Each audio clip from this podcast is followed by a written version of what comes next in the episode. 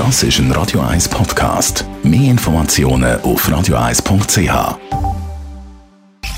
Sprechstunde auf Radio 1. Mit dem Radio 1 Arzt Dr. Merlin Guggenheim da reden wir heute über Schönheitsoperationen bei Männern oder für Männer. Gibt es auch. Merlin Guggenheim, was sind da Trends?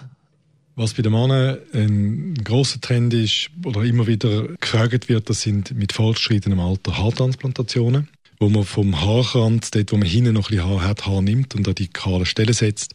Schlupflitkorrekturen sind populär. Äh, Fettabsaugen ist ein Thema und so ein bisschen seit der Körperkult mehr zunimmt, auch Korrektur von der, sage jetzt mal, ein bisschen weiblicheren Brustform mhm. beim Mann. Welche Operationen nehmen denn speziell zu? Also Lidkorrekturen haben äh, einen grossen Stellenwert bekommen beim Mann auch. Das ist etwas, was nicht nur Frauen machen mittlerweile.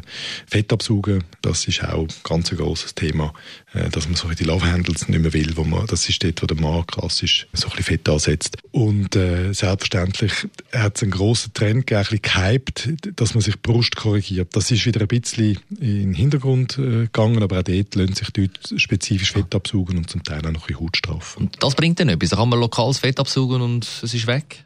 Fett absaugen ist keine Methode zum schlank machen. Also eine Übergewichtsproblematik kann man nicht korrigieren mit dem. Aber also die berühmte Problemzone, das kann man lösen. Und die Love Handles beim Mann sind so ein klassischer, wenn man das absaugt, dann sind die weg und kommen dann nicht mehr. Das Problem ist, dass wenn man zunimmt, dann nimmt man an anderen Stellen dann ein bisschen mhm. überproportional mehr zu. Und für die, die jetzt ihre Love Handles anschauen, wie aufwendig ist so eine Operation? Ist Chirurgie am Ende des Tages mit einem gewissen Risikoprofil. Es ist ein, ist ein harmloser Eingriff, wenn man jetzt das mit anderen Sachen vergleicht. Aber auch da kann man mal einen Bluterguss haben, man kann eine Entzündung haben, einen Infekt. Man kann nicht zufrieden sein mit dem Resultat.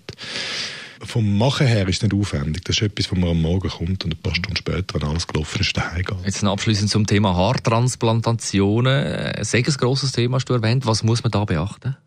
Das ist etwas, wo spezialisierte Leute gibt. Es sind nicht viele, die Haartransplantationen anbieten und die entsprechende Erfahrung haben. Da braucht es, äh, nebst sehr viel technischem Know-how, weil es eine sehr komplexe Geschichte ist, der Aufbereitung, braucht es auch ein bisschen etwas Artistisches, um die Haare so zu transplantieren, dass das nachher ein natürliches Resultat gibt.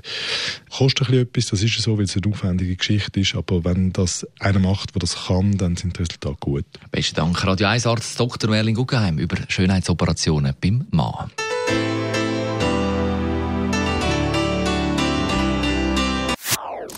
Das ist ein Radio 1 Podcast. Mehr Informationen auf radio1.ch.